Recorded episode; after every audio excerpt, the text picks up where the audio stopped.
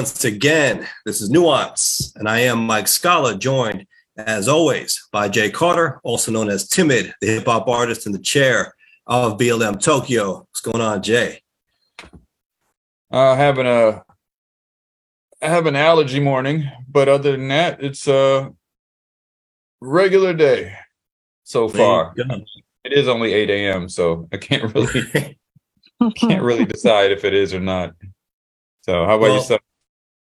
I am doing quite well. Um, you mentioned it's 8 a.m. where you're at. This is the first time the three of us are in different time zones, all three of us, because I am in Mexico where it's Central Time, and Sheba Abraham, our co-host from the League of Women Voters, is in New York where it's Eastern Time, so 7 p.m. Yeah.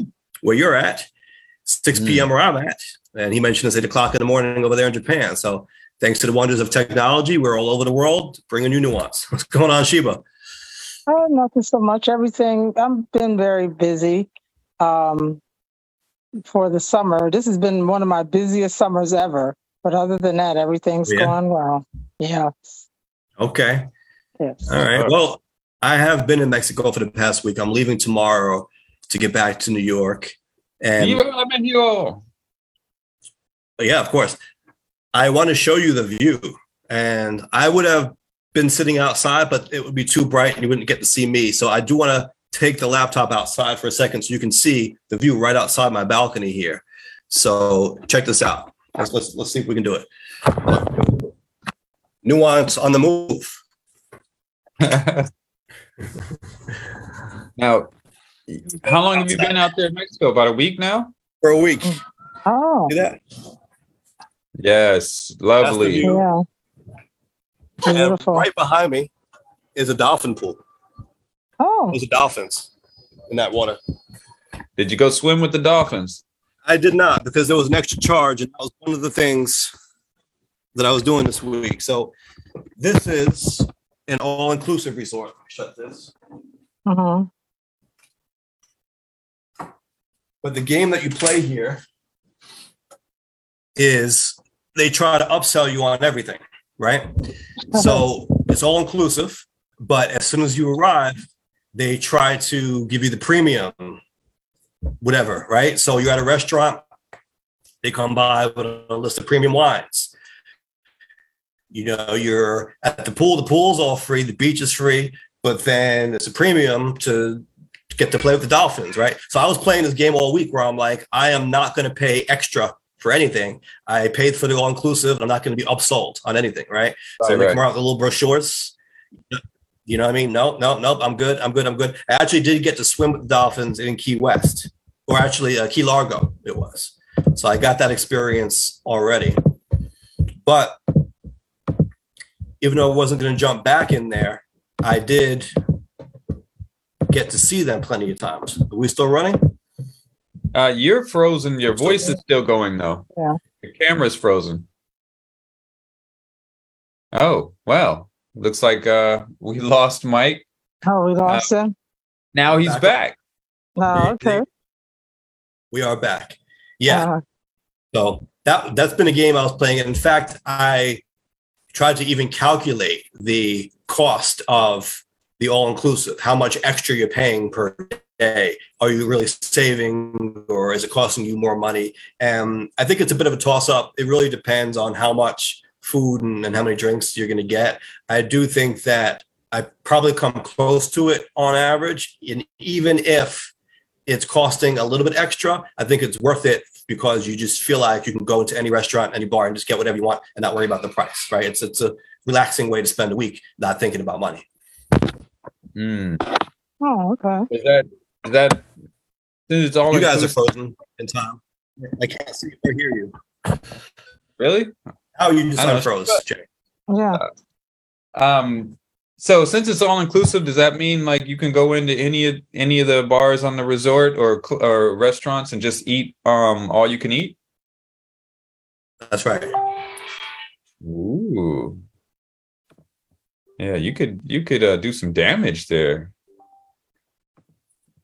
you can get uh, gain some weight off, for that. All right. Especially if the food is good. Uh-huh. That's, yeah, that's... definitely. They do have a gym as well, and so I did manage to get a few workouts in this week. Too. It's actually a pretty oh, nice gym for a hotel gym. They've got a lot of machines there. The one thing I'll say about this place is it's very Americanized, right? So this is Cancun, and it's actually my first time in Mexico. And to be mm-hmm. honest, I still feel like I haven't been to Mexico, right? Because I right. did spend the week on this resort. I had family here. Usually I would go venture out and maybe take some tours, the sightsee, see what's going on outside the resort. But because I had a lot of family here, we did end up just kind of staying on the property, and that was cool. But the property does go out of its way, I think, to make you feel like you're in the US, right? Like everything is oh, in English, oh, even the music in the gym, everywhere you go, it's all American music. The restaurants, they have like one little Mexican spot on the beach, but most of the restaurants are, you know, Italian or Asian or uh, like a, a, an American style diner. And they, they really try to make you feel like you're in the US. So by some metrics, this kind of feels like Miami or just any local beach spot you would find in the in America, right? So if you're looking for an authentic Mexican experience, you're probably not going to get much of that here, but it's Cancun. You should expect that in Cancun. Cancun is like the Disney World or the Las Vegas of, of Mexico, right? It's a very touristy area.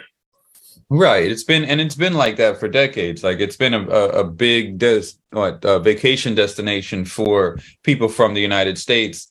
Right. So it makes sense that they would have things that are, are catered for that because that's, I think it's probably the biggest uh, tourist population that comes through is from the United States going to right, Cancun. Right. And that's the other thing.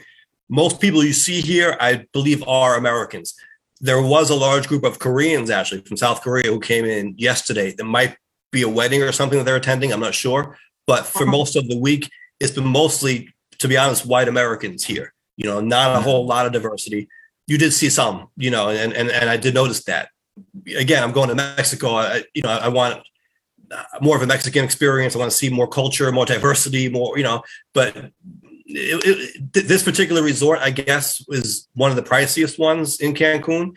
And so mm. you are seeing um, a ton of white Americans here. And that's just kind of, kind of the, the demographic that they serve at this resort, you know? Right, right. Yeah.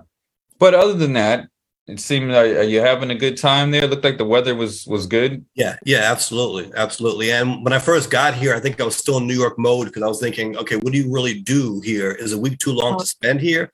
Because there's the pool in the middle of the property, there's the beach, of course, it's right on the Caribbean Sea, and then you got the restaurants and the bars. But aside from that, there's really not much going on. They do like a little show, but not really, not a show show, but like you know, like they have like some people doing little theatrics, acrobatic stuff on on there. But for the most part, it's just really the pool and, and the food and, and, the drinking, right?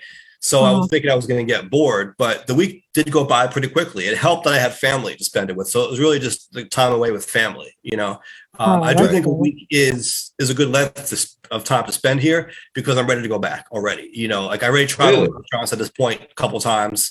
How how many times can you go to the pool and just sit there and that's like the same? It's like deja vu every day, right? I think after a week, for me at least, it starts to wear thin.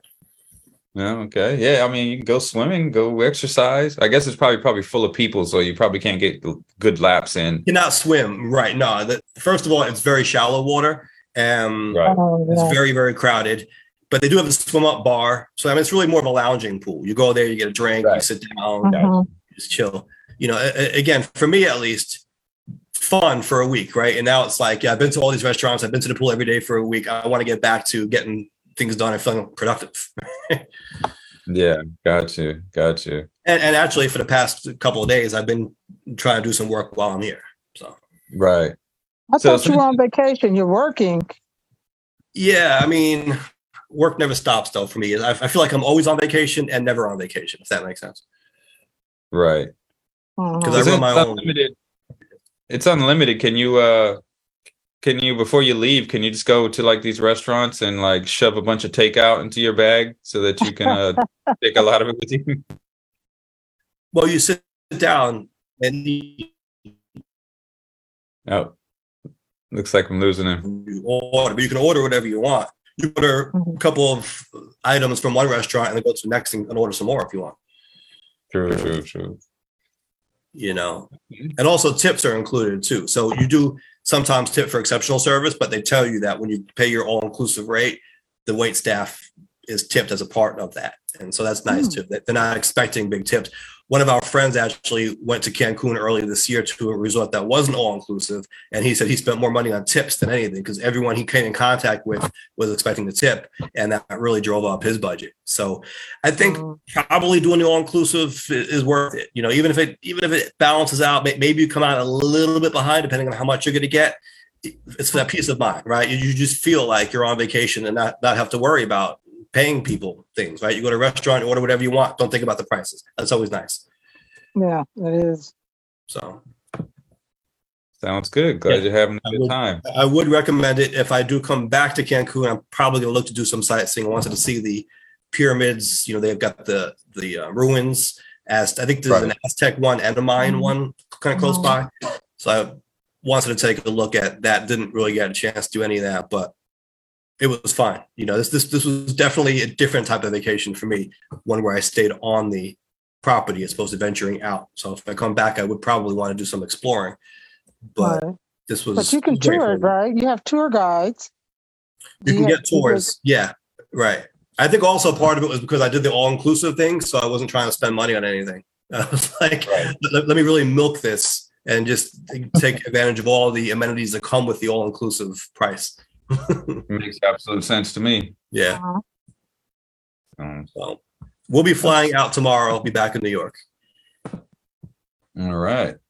Back to our regularly scheduled programming. Yes, yes. And I think I mentioned last week it was a cousin of mine who got married here, so that's why I came. So that's why I had a lot of family around as well. Yeah.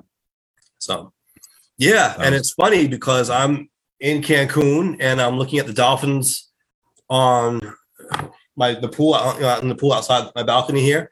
And while that's all happening, there was a shark attack in Rockaway.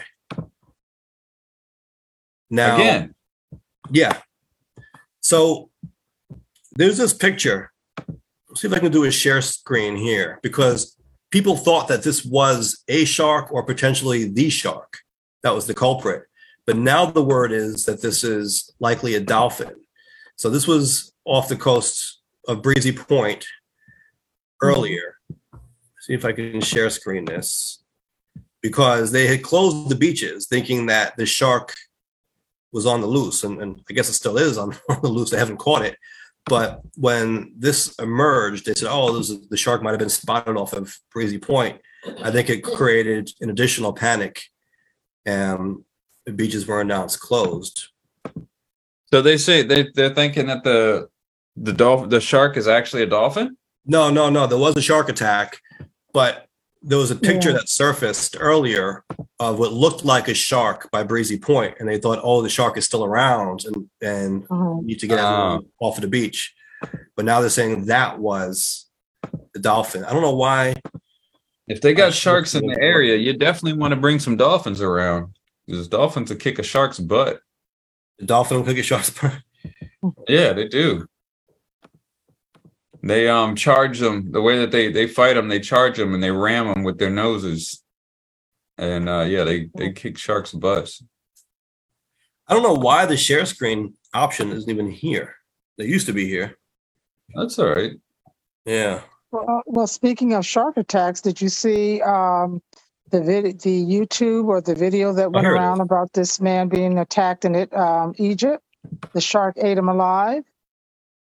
No, No. that that's very depressing. Have not seen that. There it is. So Yeah. if you can see on my screen, there's a fin popping out of the Mhm. water there. Right. Over here, they're saying that that's likely a dolphin, not the shark.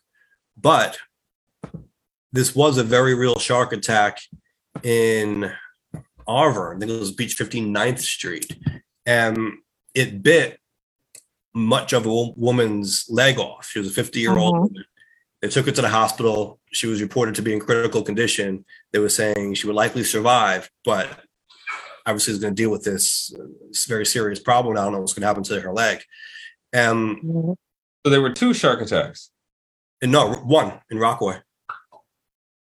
Oh, Yeah. she, Okay. Sheba, Sheba, Sheba mentioned somebody in Egypt, I think. Right. Was eaten alive by a shark. Okay. It's been all. It's been uh, posted all this week. People have been talking about it. Yes, uh, Yeah. and it was a tiger shark that ate the man alive. Well, so this Yeah. is right. So so the Rockaway one, there was an expert who was consulted on this, and we don't have, I don't think, a lot of conclusive information about the type of shark yet. But from what was reported, there was a shark researcher behind the International Shark Attack file who was saying that it absolutely was a shark bite, and he suspects it was caused by either a bull shark or a juvenile great white shark. And that's being reported by uh, Katie McFadden. So that's scary to think about great whites Yeah. Right. Um, James in the chat said uh, he heard that there were two shark attacks.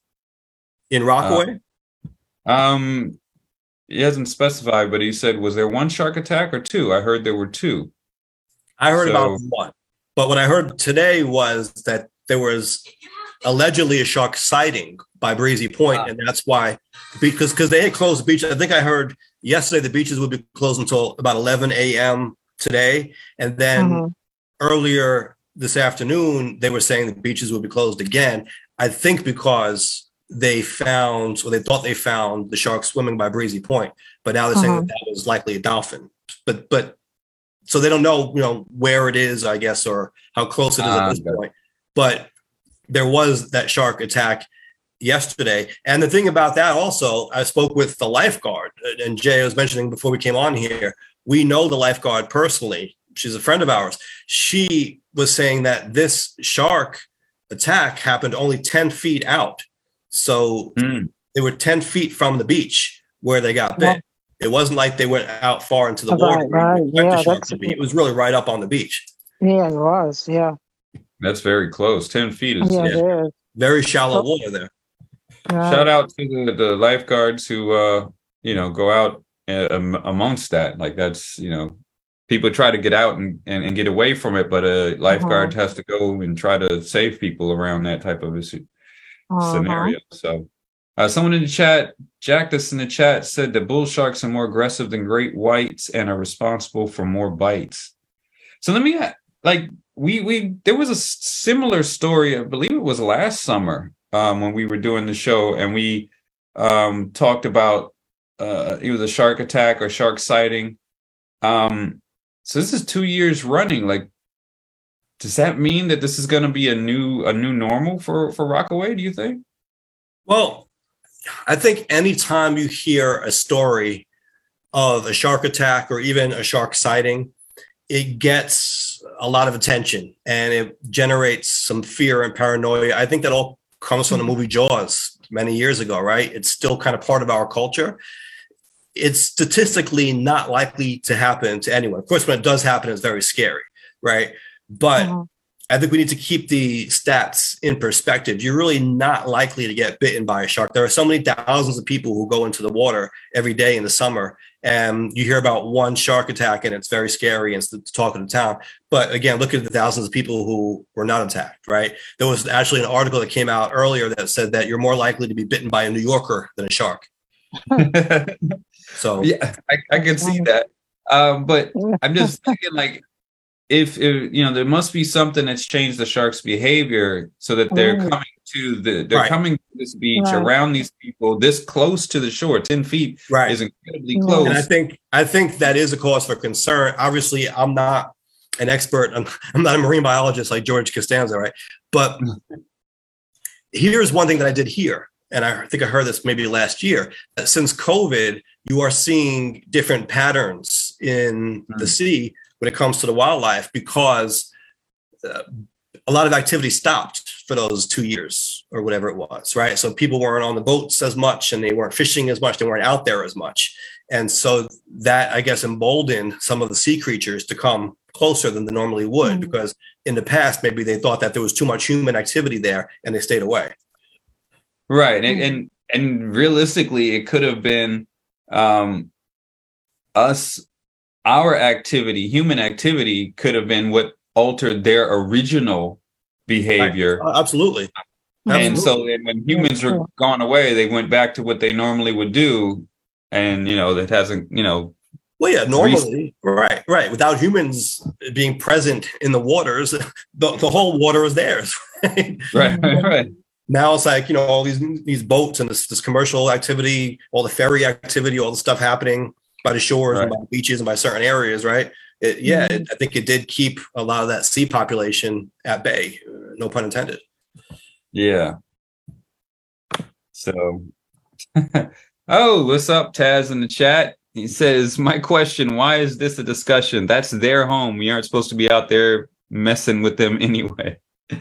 Well, but but here's the thing: Rockaway's Yeah, but- economy is very much dependent on people coming to the beach. I mean, it's a beach community, right? Mhm, and mhm. so we need to talk about it. And I think part of the discussion is to not scare people, right? Be honest and forthright about what's happening, but put it in perspective as well. And hopefully, it won't stop people from going to the beach. But you know what? We do want to be vigilant about this. And there was talk about drones to keep an eye on the sharks and try Mhm, to trace them, right? mhm. Try to follow them. So uh, it is something we need to be mindful of. Just because it's rare doesn't mean that it's not an issue, right? So there's Mhm. that too. I think talking about it is important to kind of provide this perspective and what we might want to do to address it. Right. I mean, Yeah. sharks tend to stay away, but you know, if you're talking this, you know, 10 feet off of the off of the beach is is very, very Right. close. Um, and so people definitely should be, especially if you've got, you know, not only yourself, but your family and children in the water. You want to be true. definitely want to be vigilant about that. And you know, it's it's a funny question um coming coming from Taz because I know Taz from uh Hawaii uh, where we both lived at um and spent a lot of time on the beach there. Um and so, you know, we tend to get into the water. I mean, especially if you're in a beach Right. community, it's part of your environment and it's part of the the the cell of the place. So, yeah. Yeah, but you know that, and then with that uh, shark attack that took place in Egypt, it was the um, the young man was 23 years old, which was even sadder. Um, but he was swimming with his girlfriend, and she was able to return, and they weren't that far out either. But she was able to return, swim fast enough to get away, but he was not. And Hmm, it was think- like pretty shallow waters. It was he wasn't that far out. Right. Some So- sounds like we might have some sort of negotiation with the Sharks to say, you know what, uh, you, you should not come in this far. We'll, we'll not go out this far. You can't come in this far. Let's have some kind of negotiation here. But are they coming in because they're looking for food? We should post signs up in the water. Right. Yeah, But but But you got to put them are they underwater so the shark can read Right. them. They got to be underwater. Right, right. But but but when they come in, are they looking for food? Are they hungry? What's what's happening that they are attacking people? I, I don't Uh, know. What what happens? What's happening Yeah. with the shark? They probably feel in. threatened that we're in their space. It, it could be, and you know, who knows? It could have just been like like we talked said earlier. Maybe it was because there's been less activity of humans over the last couple of years, and so they're just exploring this area, and then humans pop up, and it's like you know now we're in a fight or flight type of situation. You know, Right. I think there was more equilibrium in the past, right? Where it just kind of uh-huh. settled and you know, we joke about it, but there kind of was Yeah. that understanding, for lack of a better word, where the sharks wouldn't come so close. uh, You know what I mean? Because the- this people were all up in that spot. I think because things calmed down over the past few years, it disturbed that equilibrium, and hopefully we'll we'll reach one again. I mean, if people keep going to the beach and you still see that activity there, then maybe it will push sharks further out again. it- yeah, it could be. Yeah, so But yeah, I would be, I would definitely be be wary of it. Um, Yeah, honestly, me personally, I don't really go into the water that much anyway. I don't really like it. I don't like the sand on my feet. I don't like stepping in the, the seaweed and jellyfish. And it's just, it's not comfortable Um, to me. It's not that I'm afraid. It's just not like, you know, I'm more of like a laid back kind of stress free, calm kind of guy. I don't want to deal with stuff that's going to annoy me or ang- you know what I mean? Like it's, it's, it's annoying to me to, de- to deal with that or even like, you know, plastic or little, whatever it is, like people's trash. Like you, you just get stuff all up on you that you don't need. So like I don't I don't I don't want that. I actually just walked into the Caribbean Sea over here because I'm in Cancun. Why wouldn't you?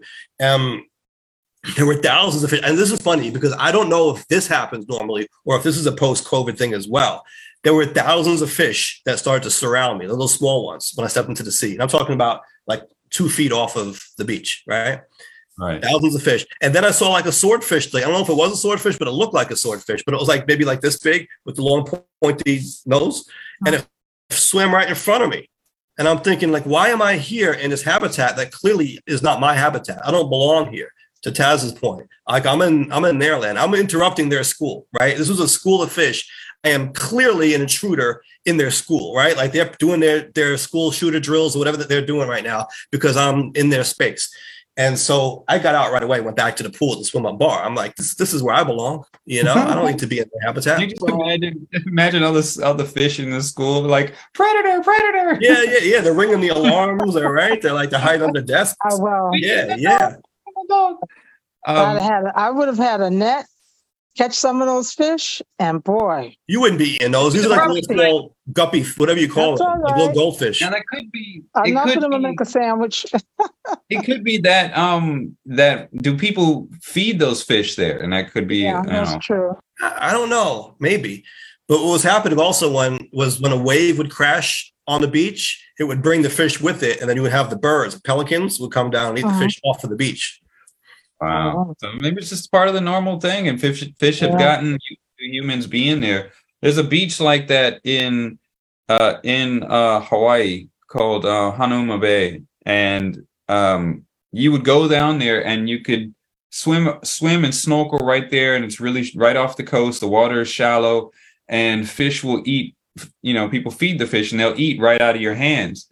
And so they're just so accustomed to people being there in, in the water that that they don't swim away, they don't freak out, they don't even pay any attention to people, and you know, people just kind of do their thing. Yeah, these fish did seem distressed that I was there. I'm sure people You do were it. disrupting their lessons. Yeah, yeah. I, was, I, I threw a monkey wrench in fifth period, but there were other people obviously walking. They were just ignoring it, and you know, it is what it is, right? But I was looking down. They would definitely like scramble to swim around me. I was definitely in all up in their space, and there, there were thousands of them. They were just everywhere, right? Mhm. And then the swordfish looking thing seemed to look at me. Like he was, he like swam past and I was like looking up at me, like, but maybe he's used to people being around there. I wasn't used to being in a spot with little swordfish things with the pointy, sharp noses coming at me. I, yeah, I, I don't know what that is. Maybe he was maybe he was the school security guard. Yeah, right. Yeah, right. An eye on you. Or maybe they voted in their seat to arm the teachers, and he was a teacher with his weapon defending. the school. Right. Yeah, every every every every teacher got like a, a sword attached to their face. yeah, yeah, they had to have surgery to put a little sword in their face. I wasn't with it, but it's for the experience, right? I did go kayaking, and that was free, so that was part of the all-inclusive resort. I did some kayaking. I'm cool in the kayak. I just don't don't want to be walking around swimming around in there, especially as news breaks of shark attacks in Rockaway. If there's shark attacks in mm-hmm. Rockaway, what's going on in Cancun? I don't want to know what's out there. Hmm. True, true, true, true. You know, but yeah, like you said, be vigilant, be careful. Yeah. Absolutely. Absolutely. So, speaking of being Attacks careful, in New York. say it again. I said, speaking of swarms and attacks in New York, yeah, right. Or being careful, or not being careful enough. What is this guy's name? Let's try to pronounce this. Kai Cenat, Cenat, Cenat. your guess is as good as mine. I, uh, Kai is the the only thing that I know. I don't know the last how to know the last name. So Kai Kai, Cenat sounds like a breed of fish. It does. It it sure does. Kai fish, koi fish. So, Kai Cenat. He's a Twitcher, apparently, meaning he plays video games online. He live streams video games, and I guess he's some kind of influencer as a result of his twitching. Yeah, this guy has a massive, massive following. Um, and he'd been doing it for years. He didn't really super pop until he jumped on Twitch. I think it was in 2020. Um, but uh, on Twitch, he's amassed uh like uh he's amassed six and a half million followers on Wow. uh on TikTok. He's got like seven million followers. and that doesn't include his YouTube channel, which I don't know how many followers are on there, but he's yeah, he's he's pretty big. He's got a lot of people. He's huge. Mm. Well, he decided to do a PlayStation giveaway at Union Square on Friday afternoon. See, this is the stuff I miss when I'm out of the country. Aww. I could have gotten a free PlayStation apparently. Or you could have got mobbed. or I could have gotten arrested right. More like well, mob than the police. Uh, the, yeah, the right. It seems between 5,000 to 6,000 people descended upon Union Square for this PlayStation giveaway, and at least 66 people were arrested, including Kai Senat, Cenat, Kanat, whatever, however you pronounce it, for inciting a riot. Now, on the ABC News article, there's a lawyer quoting quoted as saying that he doesn't think that the charges will stick against this particular influencer. But the idea here is he knew the following he had and what could have happened as a result of announcing this. Apparently, they did it before, but it wasn't quite to this degree. Maybe he didn't have as much influence at the time. Um, they're saying that he should have taken more precautions, you know, notify the police department at least four days in advance so barricades could be put up, so proper precautions could be made. He didn't do that, I guess. He just announced it and all hell broke loose.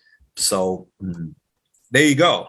It looks like he's being charged with a felony as well as misdemeanors. But according to ABC, it says legal experts believe the felony charge won't stick, and the misdemeanor charges have about a ten percent chance of sticking.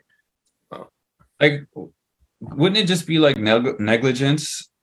Um, some some type of negligence just for not recognizing like his following and the influence that he'd have on people, other than something that's that's um directly like a of a, of a vicious nature, like I think, yeah. Well, I don't, right. So, from what they're saying, officials didn't think that he intended for anything terrible to happen. I think he thought he was going to gather uh-huh. a crowd. It was going to be a PR stunt. He was going to give away his PlayStation. But they're saying that, again, there's a difference between negligence and, and recklessness. I think they're saying right. that he uh-huh. knew that this could happen given his influence, and he consciously disregarded a substantial risk of it happening. So, he, you know, the idea is he said to himself, "Yeah, maybe a riot will break out, but I'm going to roll the dice on that." That that would be very difficult to prove unless he actually said yeah. something like that. You know what I mean?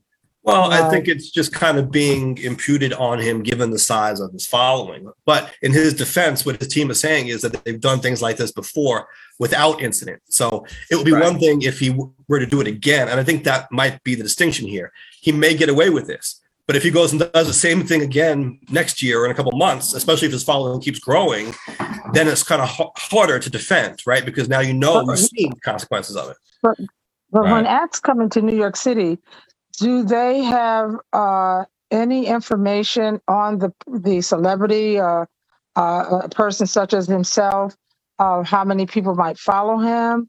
Um, do we need crowd control? So well, who is they? You know, people showing up. Right. I mean, to me, it seems like um, him giving that event um, somewhere, someone the ball was dropped because not enough information was um, given to find out, or uh, I would say researched to find out if they needed crowd control or not, especially with young people. Well, no, you know, the idea was that they, they weren't put on notice. They weren't given enough notice. You're talking about the authorities, they weren't given enough notice. This was kind of that was the whole critique of him, what he did. He just announced it and everyone just showed up, apparently. Right. And a lot of a lot of times, I mean, with these these Twitch streamers and um or YouTube creators or influencers, I mean, a lot of times these are people who just um you know, they have these followings and they're not setting out to do like a massive event. They're just, you know, doing something for the followers, and it it blows into something like this. Like it's not that they're intending to um, amass thousands of people. Um, and so, like you said, he's done something like this before, and um, you know, a lot of actually a lot of streamers and, and these content creators do things like this. They have they have lots of money that flow in. They're young, they got lots of money, and it just keeps coming in. um constantly so they give Right. they do a lot of giveaways or they just do money like apparently this uh, kai gave um money to medical bills to uh, uh i think it was a six year old followers uh, of his Oh. uh, paid for their medical bills and this was intended not just one playstation but multiple playstations and other electronics it said um i think it's just more maybe he should have known but Right. And Yeah. also, So let's does- not forget, he is not acting alone. He's got a whole team. So Right. So Right. yeah. looks like it's just one guy playing on Twitch or what have you, but he's got a PR team. You know, he's got Mhm. lawyers, right? I mean, this is becoming a, a brand. Uh, and, oh yeah he's, he's a brand now yeah yeah. Yeah, he is. yeah I just looked up the law on inciting to riot in New York, which is a misdemeanor, class A misdemeanor. A person is guilty of inciting to riot when he urges 10 or more persons to engage in tumultuous and violent conduct of a kind likely to create public alarm. So it's a little, but did he little iffy, he- right? Because I'm sure he didn't say you guys should get violent, but the idea is Right. that what he did was done knowing that that would result from his action. But does he? The, did he know that though that they were going to like uh, No. devolve into a riot, or did you just imagine that there's going to be a lot of people out there hanging out while you know partying, Right. not Yeah. actually rioting and doing? Because I think I think they some people even attack cops or something like yeah, that. Like yeah. kind of crazy. And it is true. How could you charge him with knowing that people would erupt in that kind of violence? But see, that's my point. Someone knew he was coming. How did Everyone he, knew he how Right. who, who who knew he was coming to that and in that area? Look at where the area too. Uh, Well, you got he's got Union he's Square. got he's got multiple millions of followers on on various platforms. So when he announced the giveaway, he put that out on all his socials. So it went out to millions of people. Right. right. They probably But- came right away, right? I mean, you can put it out and people start showing up in five, ten minutes. Yeah, I don't know if he Right. planned ahead of time and, and put like, oh, I'm going to be here this day, come come on this time, or if it was a, a flash mob type of situation. Um, So you're but saying no one in New York City was notified that he was coming? you- He did not well, notify the authorities. No. authorities, no. Authorities, no. Other than the authorities not knowing who knew he was coming. Somebody had All- to know. His followers knew, and And when if he authorities announced it, were- they knew and then they showed up. Right. I mean, you. I, I don't know if you're you're trying to say like the authorities should have known since it went out to millions of people. I think, yeah, somebody should have been alerted in some way. But that's that's what the knock is on him, right? That he didn't plan ahead. He didn't and he didn't let the authorities know what was going on. So then they could have uh, planned to put the resources there to set up barricades, to direct traffic, and you know to assign people that location. What I I wonder if which if what Sheba is saying, and and I'm now I'm asking the same question too, is that since you know they said what like five six thousand people showed up, um, he sent it out to millions of people, so you know people knew. Why didn't the police pick up on it, even if he didn't connect contact them directly? Why did why weren't they aware that this was going to go out? Because obviously, millions of people knew. Right, but if it happened spontaneously, I mean, how far in advance did he announce it? Uh, in the chat, looks is saying he put it out the day before. But even if, even if it was spontaneous, still five six thousand people found it. Um, the police wouldn't, you know, how wouldn't the police catch that? They could catch it, I'm sure they did, but they didn't plan for it, right? So Right. They've got to determine where to send their people on that day throughout the city. Yeah, You can have different, you know, precincts borrowing officers potentially from other precincts. I mean, it's, it's a coordination effort that has to happen. And that was Oh. part of the criticism as well that he really wasted police resources by doing that. And it required a big police presence to, to handle this. And Right. as a result, police were not handling other things they could have been handling around the city. Right. Yeah. So, yeah, and and on the other side, we have to we have to um, recognize or acknowledge that obviously some people went there with the intent of of just wiling out and, and doing something crazy. Like whatever his intent might have been to to give away, to give back to his followers and this and that. Um, it probably wasn't to cause a riot. We don't know, but probably not.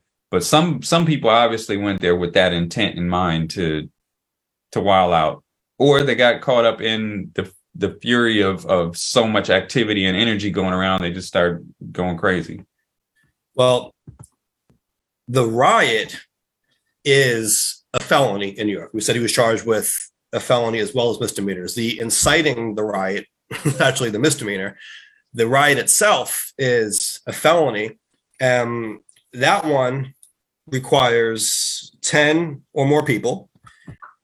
Um, a person is engaging in bellicose and destructive conduct purposely or with intentional disregard for substantial risk they bring about or almost certain to bring about a public panic and during that conduct one of the rioters destroys personal property or harms a person's physical health unless they are one of the rioters so i guess if they harm if they harm or another rioter's health it doesn't count or a person who is in jail or prison well this doesn't this doesn't apply jail or prison so Yeah.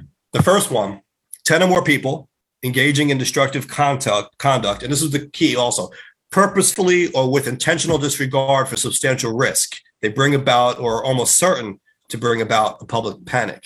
And so that's what they're saying that it was the intentional disregard for the substantial risk. That's recklessness, not just negligence. Um, basically, he knew what he was doing by initiating this because of the size of his following. Um, by announcing the PlayStation giveaway, it was certain or near certain to cause this panic, right? Where people going crazy over this PlayStation. Um, as we said, you it, it's you know it's iffy as to whether this would actually stick because Yeah. right, was that his intention and and you know how sure are we that he consciously disregarded a risk of this happening i mean Right. maybe he thought it was going to be all peaceful should you Mhm. think that that's going to cause a riot i mean shouldn't people be expected to behave in a more civilized manner just Well, because a caused- playstation is being offered as a prize is, does that mean that a riot is inevitable But what Yeah. caused the riot? Was it not having the PlayStation?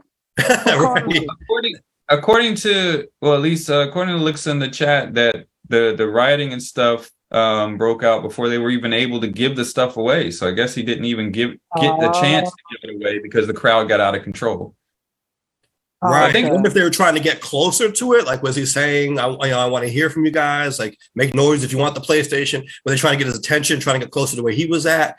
You know, Yeah. and that could have been part of it as well, right? We don't know. At least I don't know right now what he was saying to the crowd. Maybe he was directing them to behave in a way which is Mhm. certain to cause rioting. or it was just you know you get a bunch of people together and sometimes Right. wilding out happens and you know Again, though, sometimes while not happens, does that meet the standard of felony riot or misdemeanor No. inciting to riot? I mean, where is No. that law? Just because you're an influencer and you have followers means that you know that a riot is going to break out, or just because you, you're giving out prizes?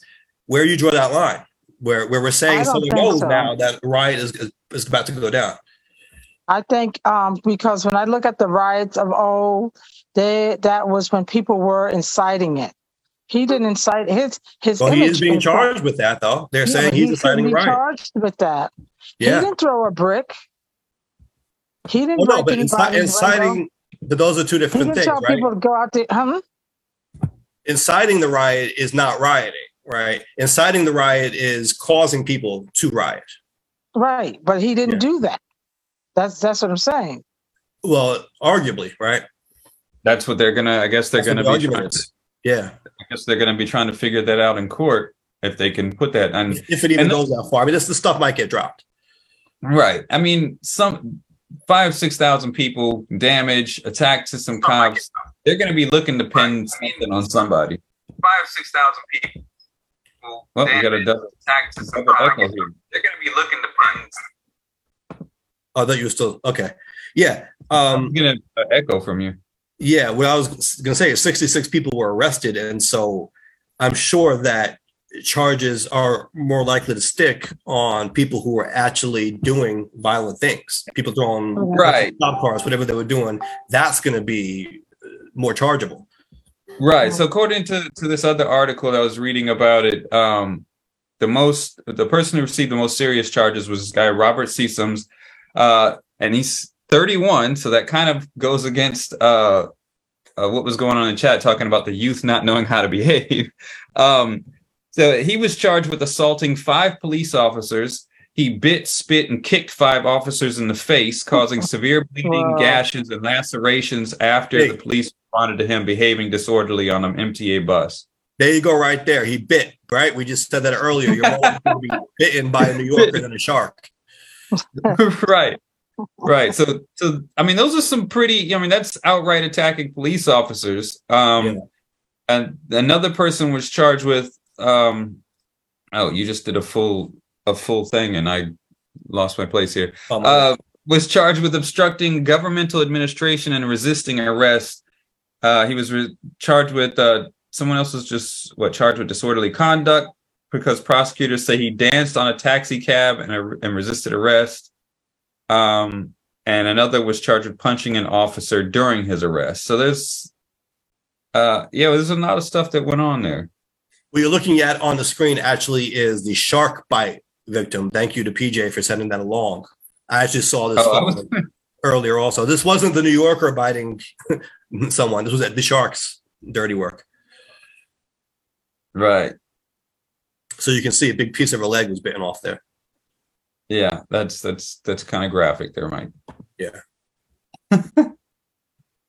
but yeah, I think that the the it sounds to me like the the charges against these individuals would or at least some of these individuals, especially ones that that blatantly uh, attacked police officers, those are going to definitely stick.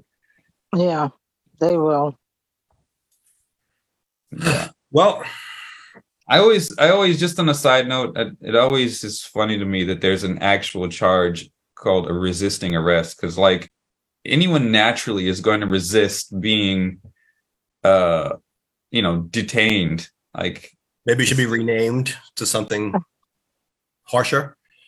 Like you're putting me, you're putting me in handcuffs, and you're about to lock me up. Like anyone's natural inclination is to uh-huh. resist that how do you charge people with resisting arrest? It's just it's kind of crazy. Yeah. Maybe so. it should be changed to I don't know fighting back or something. Well, yeah, I mean you should fight back. Like I mean physically, I don't think that's advisable. No. Um it's not advisable, but I mean, at some point, especially when you look at police brutality, especially depending on if uh, you're a, a certain minority, um, you could be looking at your last days with this arrest and you that goes through your mind so you're gonna want to fight back. You're gonna try to preserve life. Um so you're gonna want to but yeah it could end up making things worse. systems against you at that point but i mean still. Um what we got here in the chat? Oh yeah. Yeah like so we we uh we saw that. What is that? Uh the the Alabama Riverfront Brawl. Oh yeah, and she also, I think she tagged me in the comment. That's why we got the echo before. I was trying to pull up the ah, comment. Gotcha. But we'll see what happened to to happens to Kai.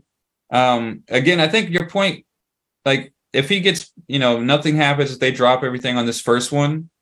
Um, which you know mm-hmm. it can be go either way but if he does this again and doesn't get the proper or doesn't reach out to authorities and, and let that be known like right. then i think it's yeah. definitely much more of a, a, a way to stick it to him to say well, you knew this was possibility you might not have known it was going to happen not just a possibility but a high likelihood but right. it's also interesting to think about other influencers, not just him, because this is right. a big news story now, and we saw what happened. Right. We're all talking about it, and so right. someone else with millions of followers, they should take those precautions too, because I could definitely see that being used against them. You know, if this one guy gets away with it, yeah. someone else might not get away with it because they can be like, yeah. "You're aware of the consequences. Yeah. You've seen it in action already."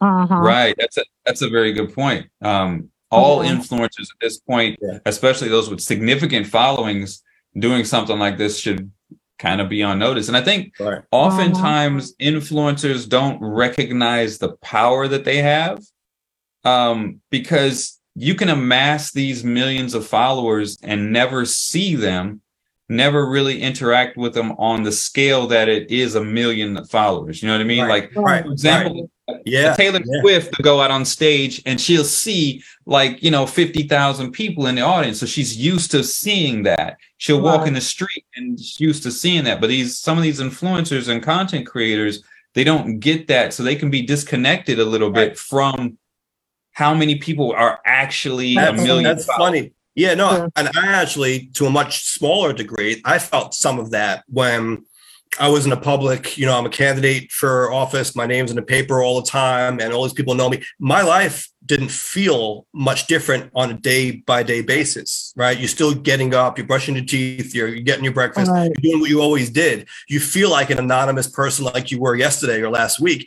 even though you're Right. really not. Now you're in the public spotlight. You're a public figure now. Right. All the people are looking at you and paying attention to you.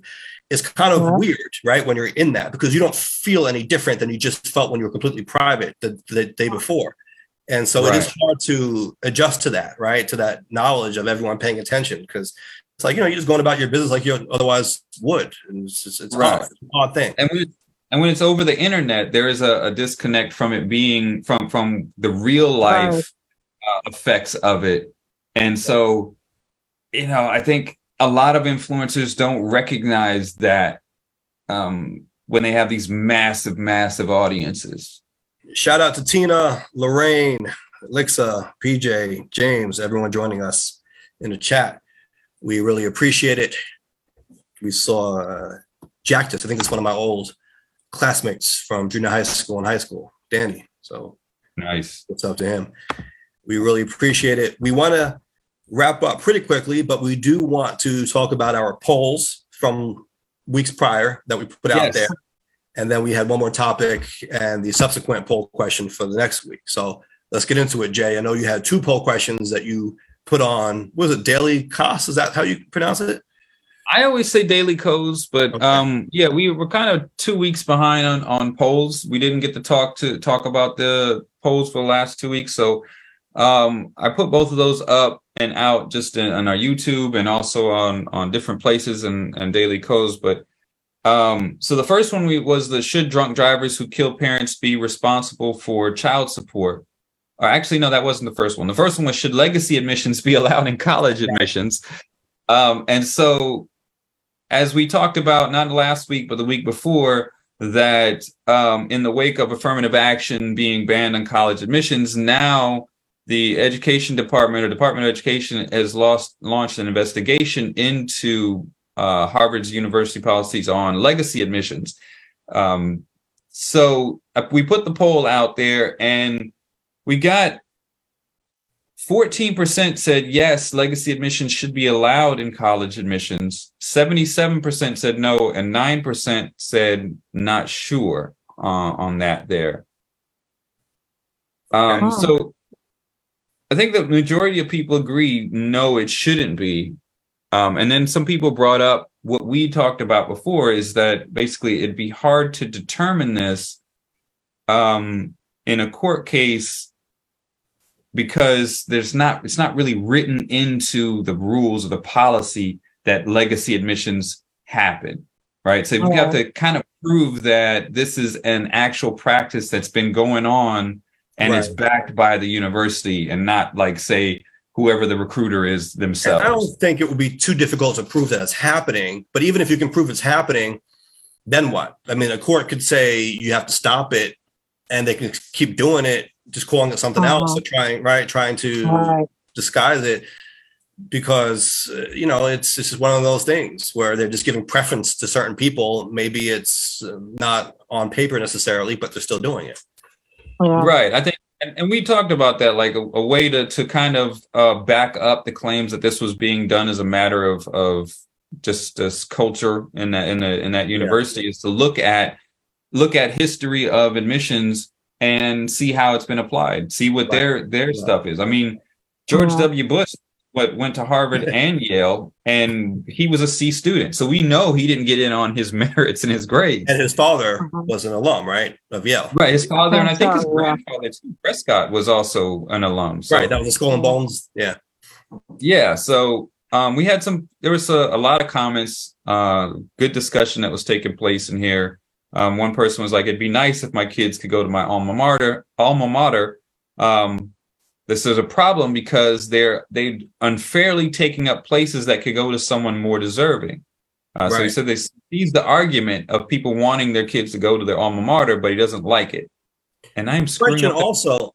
No, and that's very honest, right? Uh-huh. It's, a good comment. The question also right. though is if you're going to challenge this from a legal perspective, what are you going to base your arguments on? I mean, we saw with the affirmative action case that was the equal protection clause of the 14th Amendment and the Civil Rights uh-huh. Act, right? But that was really about race. And we talked about a higher constitutional standard that must be met when you're discriminating using race right. as a factor.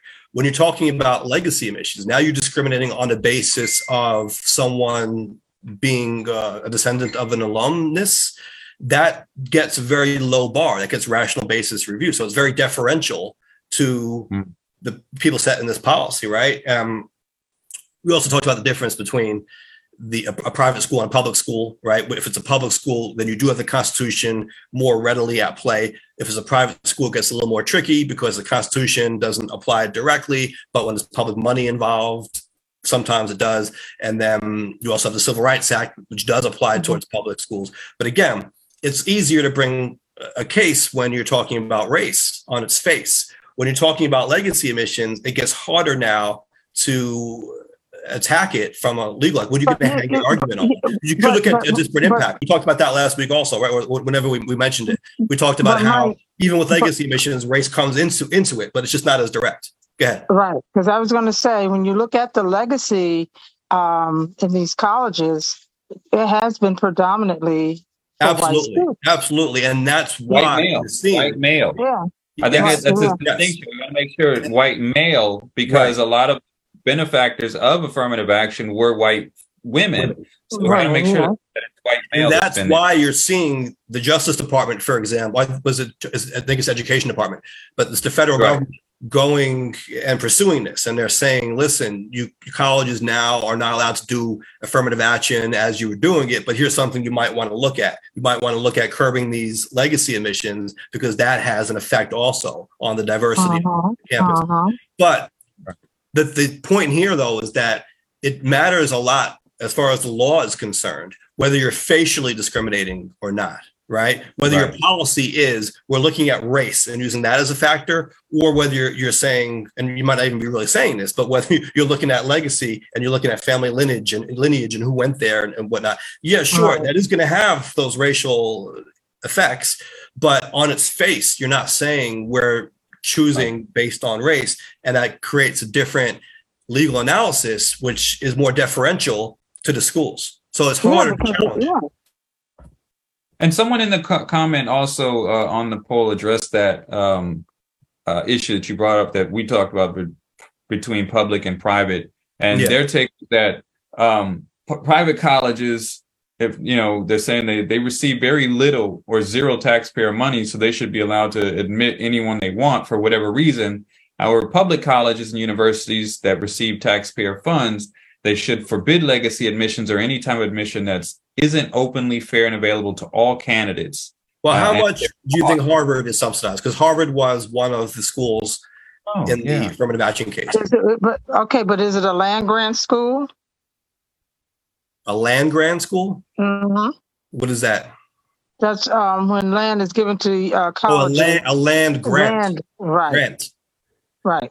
So you're saying is it is the school built on public land, or right. was it given? Yeah. Yes. College. That I don't know.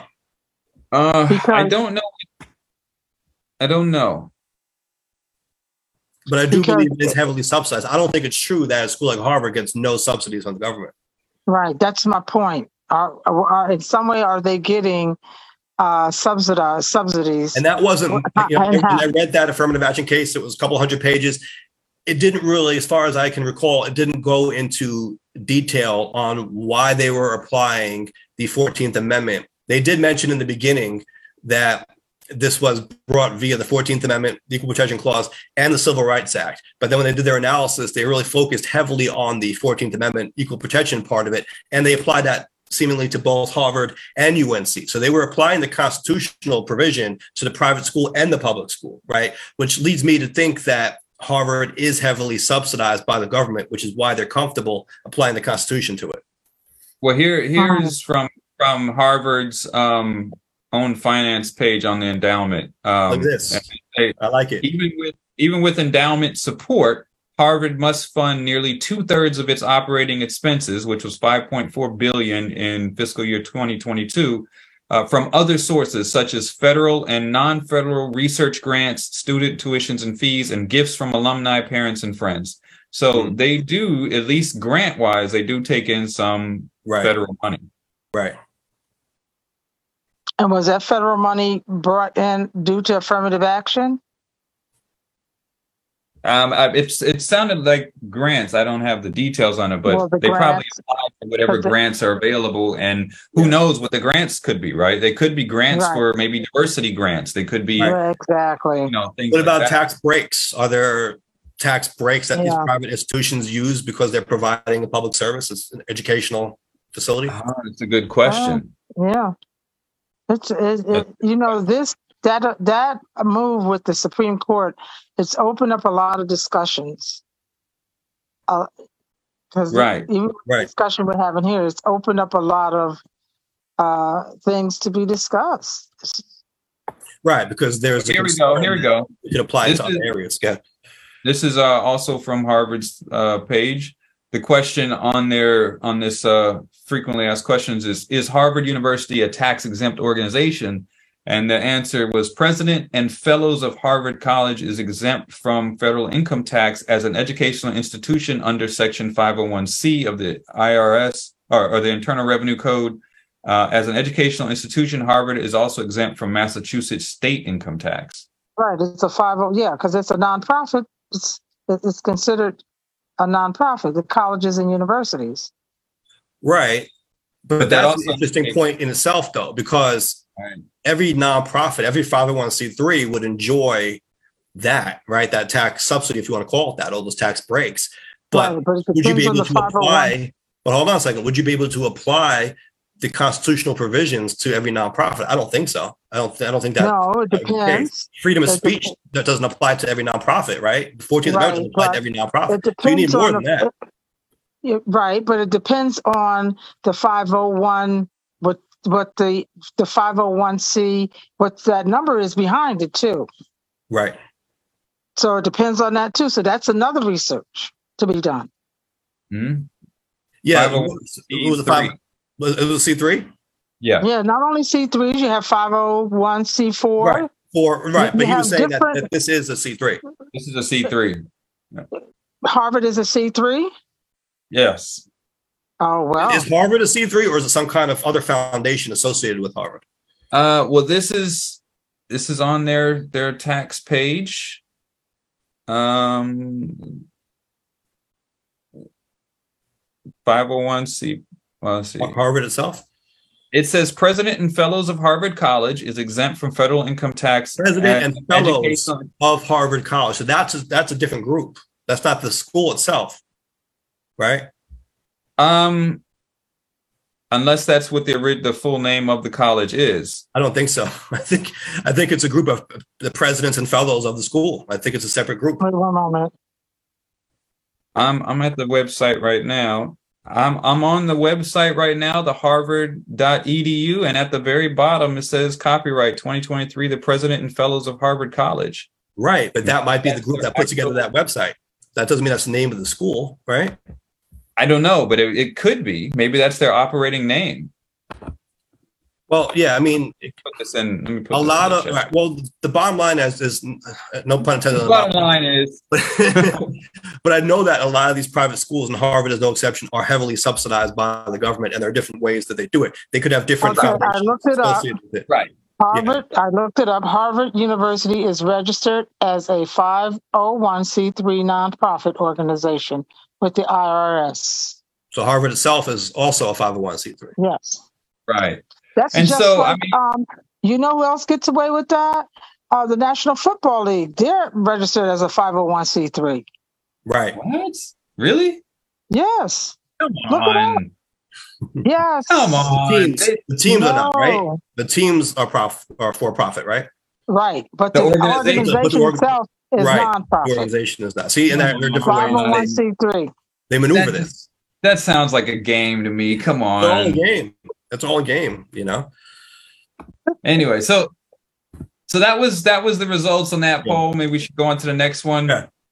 Uh, the next poll was what we talked about last week. Uh, it's regarding the the Texas law that was enacted, Texas law uh, HB three nine three, also known as Bentley's law, uh, which um, will hold drunk drivers accountable for the deaths of parents killed in accidents that they cause. And so the poll that we put up was: Should drunk drivers who kill parents be responsible for uh, the child support?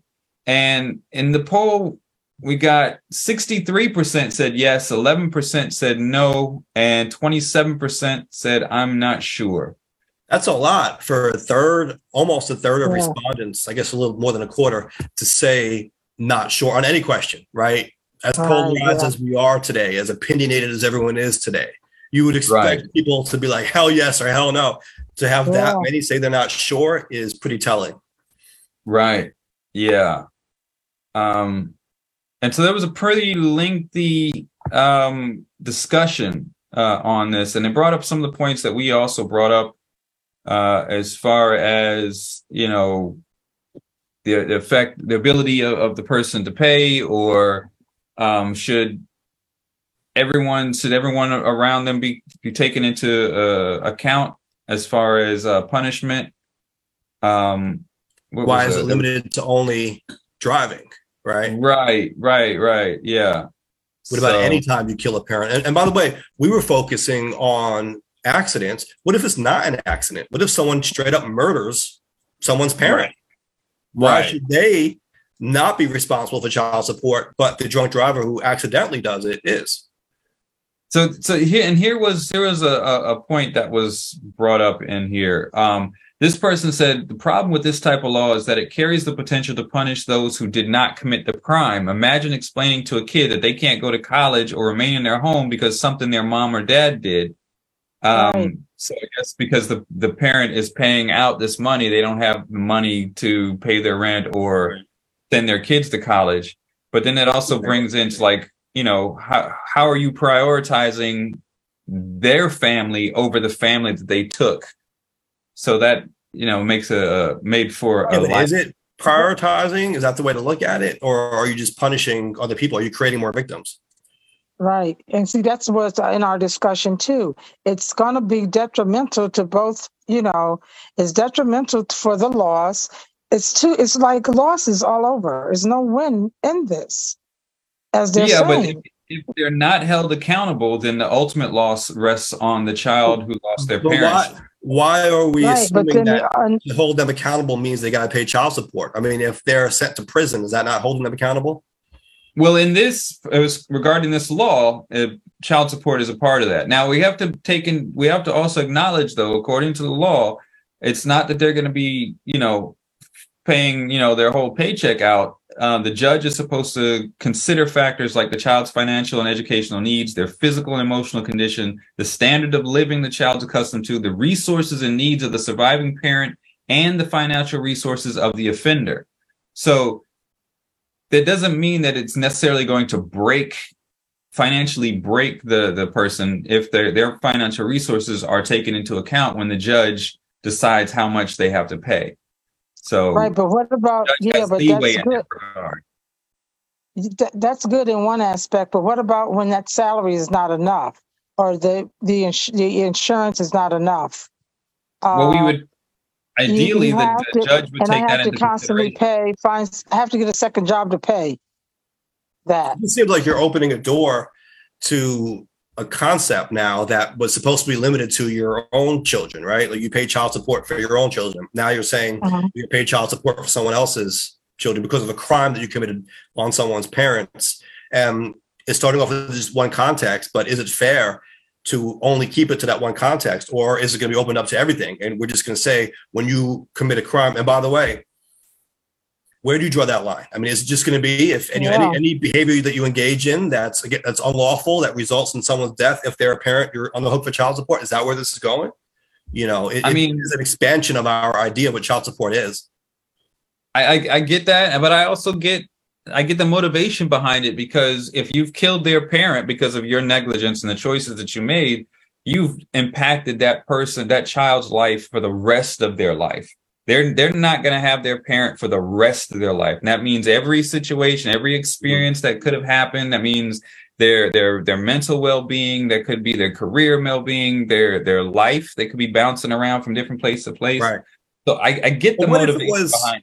Yeah, no, certainly. I, I certainly Mhm. understand what's coming Yeah, from. yeah. But what if it was phrased differently? What if it wasn't put as child support? What if it was just restitution and it wasn't you're Right. responsible every year well, or every month or however they're going to structure this? What if it's just you have to pay them a lump sum right then and there?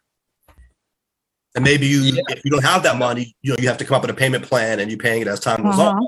But there's just a Right. judgment against you at the outset, as opposed to you being basically a supporter of this child until they turn 18. Right. Right. Um, and I mean, they're calling it the child support law, but it's basically uh, paying restitution to support the victim, Right. uh, minor children. So Right. it is But kind of that. I talked think about that last time, though, right? That's not a new concept in law. In criminal Right. context, you do see restitution sometimes applied. So if it was framed that way, would it be controversial at all? I mean, we probably wouldn't be talking about it. Right. So, and someone actually in the comments uh, of the of the poll mentioned something like that, saying that uh, where is it? Uh, that they're seeing that it's not uncommon for uh, offenders to have to pay restitution um, in many states. Um, I wonder what the psychological effect would be on that child to think now that basically you're being supported financially by the killer of your parent. I mean, would that be detrimental to them? mm, That's like that's your sugar daddy now. That's that's the person who's taking care of you. I mean, do you want them in, in your life that long? I'm serious. they don't. Yeah. I don't. You have to associate with them anymore. I don't think you'd have to associate with them. That that would just be probably uh, an But agency. they're paying you child support though, as, as if they're your Mhm. father. I mean, that's what child support is, is right. That's how we understand it in our society. Something you you pay Right. to your own children. That's like that's your new father now, in a sense. Like, why should they get to be Mhm. your new father? I don't know if I'd go that far and say new father, but They're paying your child But I get what you're saying. you Yeah. know. Yeah. That It might do something that place. psychologically to them. Uh-huh. Well, all right. we wanna- taking that place. ask our new poll question before we wrap up, and this is going to be based on toll prices going up, right? I know Sheba, you sent an article about a trucking company filing for bankruptcy, right? And the Teamsters are heavily involved in this one, and I think you said thirty Mhm. people are losing their jobs. Yeah. Yellow trucking. Yep. So let's talk about this because we've covered congestion pricing on this show, and we know that it's going to take effect. And obviously, it's going to be a lot pricier to drive around New York City, certainly around Manhattan and so called congested areas. Is that going to be a problem for people? I mean, you see these trucking companies go out of business uh, you know, and, and you could attribute that to a number of factors, not maybe only increased tolls, but I'm sure it is a factor and certainly a concern of many. And so we wanted to get people's thoughts on that. Now that this is becoming a reality, is it going to affect your driving habits, right? Or do you think it's going to affect your bottom line? Is it going to change your behavior in any way? What is it going to mean for you? Um, is it a concern? we I mean, about are we afraid that other companies might go out of business? I know Uber and Lyft were were dealing with this one as well, talking about the surcharge, and people are trying to lobby for carve outs, and there's been a lot of pushback on that. So, what's going to happen here, right? What are the ramifications to our own lives and to these different companies, our our whole economy? What's going to happen? You know, it's, right. kind of what we want. we weighed, we weighed that. We, we talked about that as well. Like this is like how do you determine that? Like who gets the exemption? Um and what if you got to go in more than once that day? You know, I know I I know I was conscious when I was living in uh, Valley Stream, I was conscious of having to go into Manhattan because, you know, toll of the the fee, the ticket fee is significantly higher than just jumping on the subway when you're jumping on the Mhm. LIRR. You Sure. know, And so Yeah. imagine having to drive one or two. Imagine, let's say you're in Williamsburg and you're just right across the bridge and, you know, where it's like a 10 minute drive. Like you could theoretically go into to Manhattan like two, or three times a day. Like that's a significant expense now. Yeah. So, Right. And I always make this point too. In South Queens, in particular, we talked about the Cross Bay Bridge, and we've always said that it wasn't fair to toll drivers to go from Queens to Queens, and Right. that stifled our economic activity. Right. It's been a real Right. problem for us for many years. I mean, people have been fighting this for decades.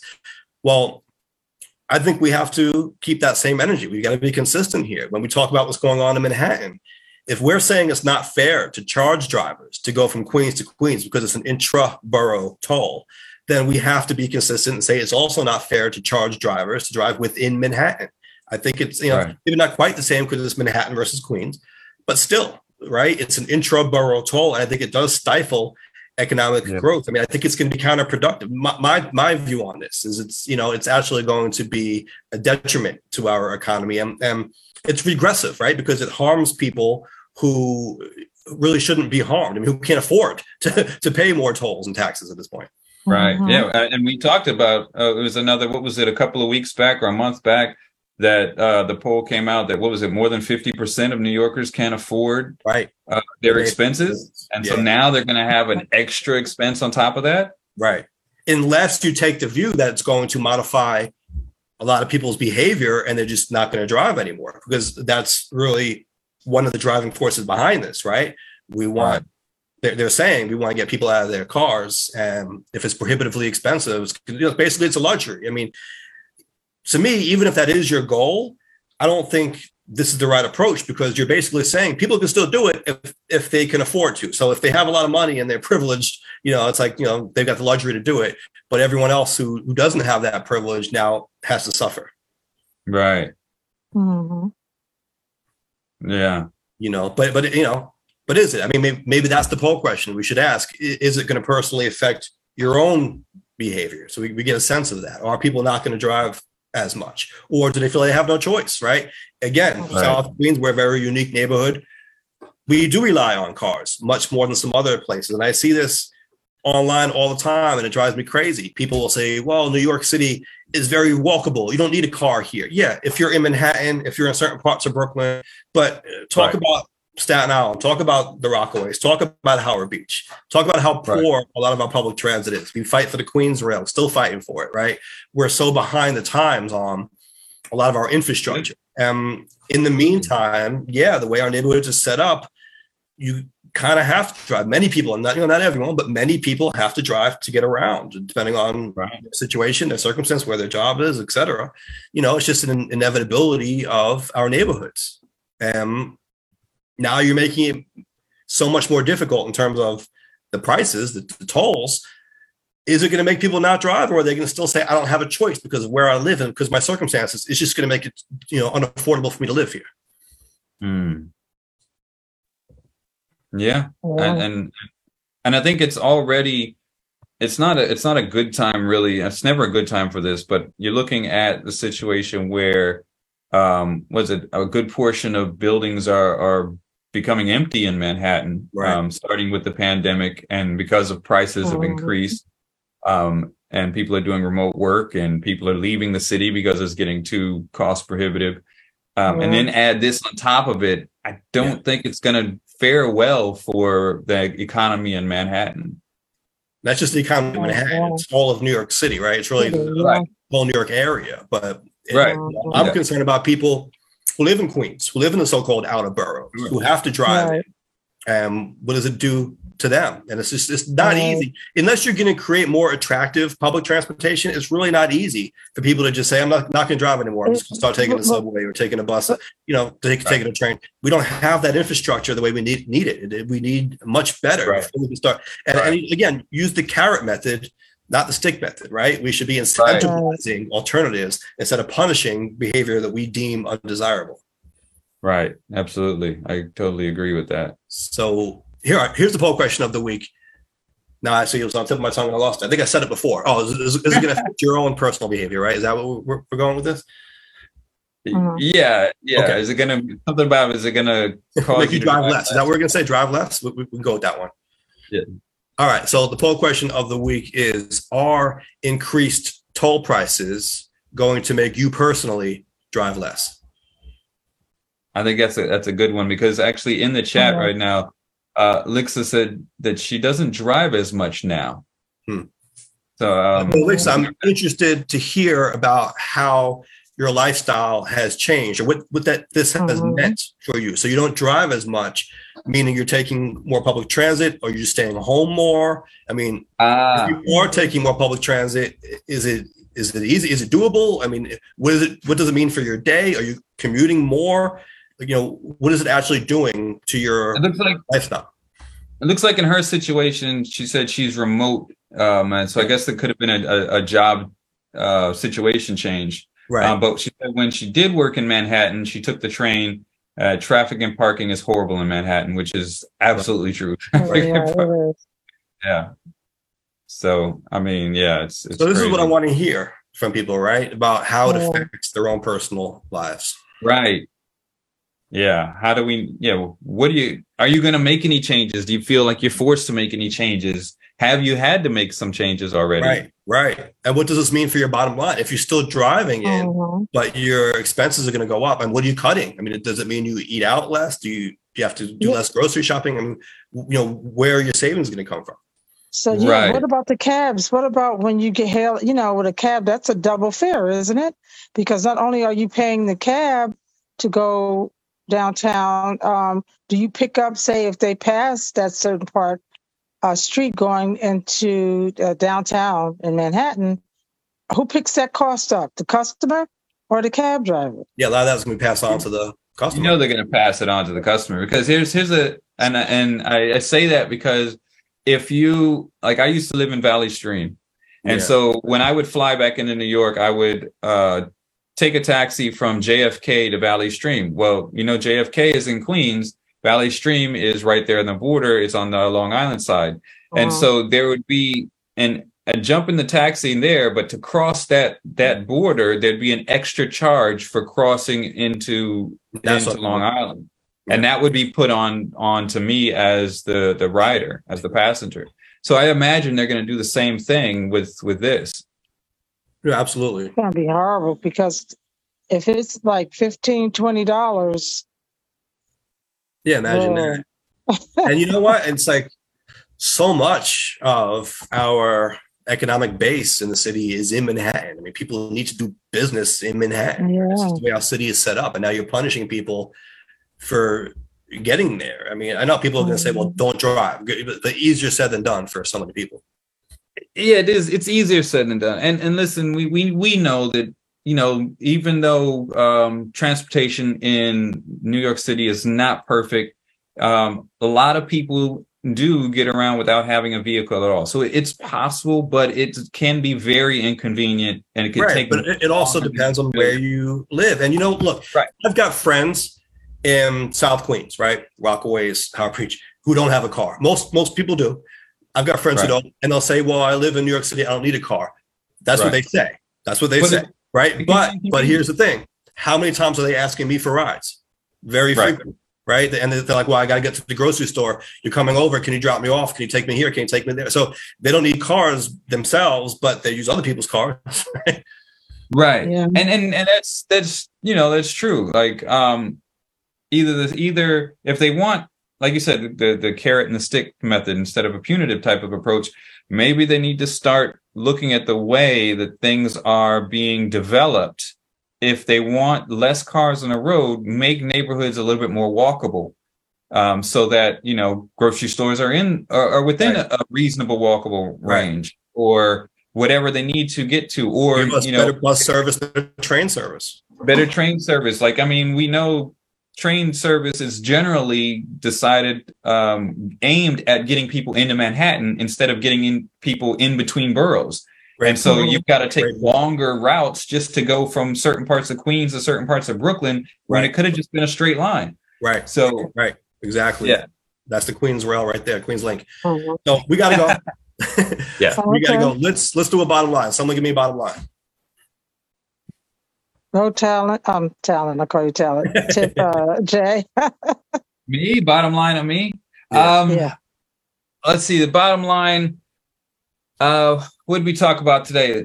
I'd say let's let's go off of this this part here. The bottom line is, uh, and going back to uh, a point that you've made multiple times here, and we've talked about as far as using this carrot uh, Yeah. and a stick method instead of a punitive approach, and look at how things affect people, uh, you know, in, in the community and and the, the citizenry before we make these sorts of uh, decisions and these new rules that are put in place. We understand that things are very complex, very difficult as far as managing, especially something on the scale of New York City or even just any city in Mhm. general. But we also have to look at how it's going to affect the people instead of affect what the numbers look like. And we have to make decisions that are based on uh, real world consequences versus, uh, you know, Excel spreadsheets. Right. So, you know, let's Yeah. make better choices in in that regard, something that makes people's lives easier instead of something that puts a burden on people's lives that they have to tolerate just to survive. right. And to add on to that, sometimes their numbers aren't what they appear to be. That's true. That's true. So That's very again, true. We'll look at the financial implications of, of this all, but yeah, we are interested in hearing the real life implications. So let us hear your stories, guys. Yes. Um, And you can do that by going to our YouTube channel, Nuance Show. When this goes goes live on there, give us your stories in the comments. That would be awesome so we can hear um, how these things affect you. Um, also, we are on uh, Instagram. You can send messages, you can post responses there. And then if you're in the podcast, which I hope that you are, then you can uh, subscribe on any of the podcast platforms, uh, you know, Spotify, Apple Music, uh, I think even iHeartRadio's on there, but also YouTube podcasts. So uh, get in there, get involved, let us know what's going on with you, and uh, have a good have a good week. Sounds You good. Why don't we do one last look at the balcony before we wrap this up? Let's let's do it. oh, oh, you're trying you, you're trying to rub it in on us. Yeah, right. I mean, it's my last night here. Yeah, Let's go. I'm gonna, I'm gonna have to go to the beach so I can uh, compete. I was gonna say, in that case, don't forget the souvenirs. Yeah, right, Oh, yeah. right. That's right. Look at that. There So you go. Oh I think everyone in New York is gonna be expecting like I don't know empanadas from you when you get back. I told you this is a very Americanized resort, so maybe a hamburger.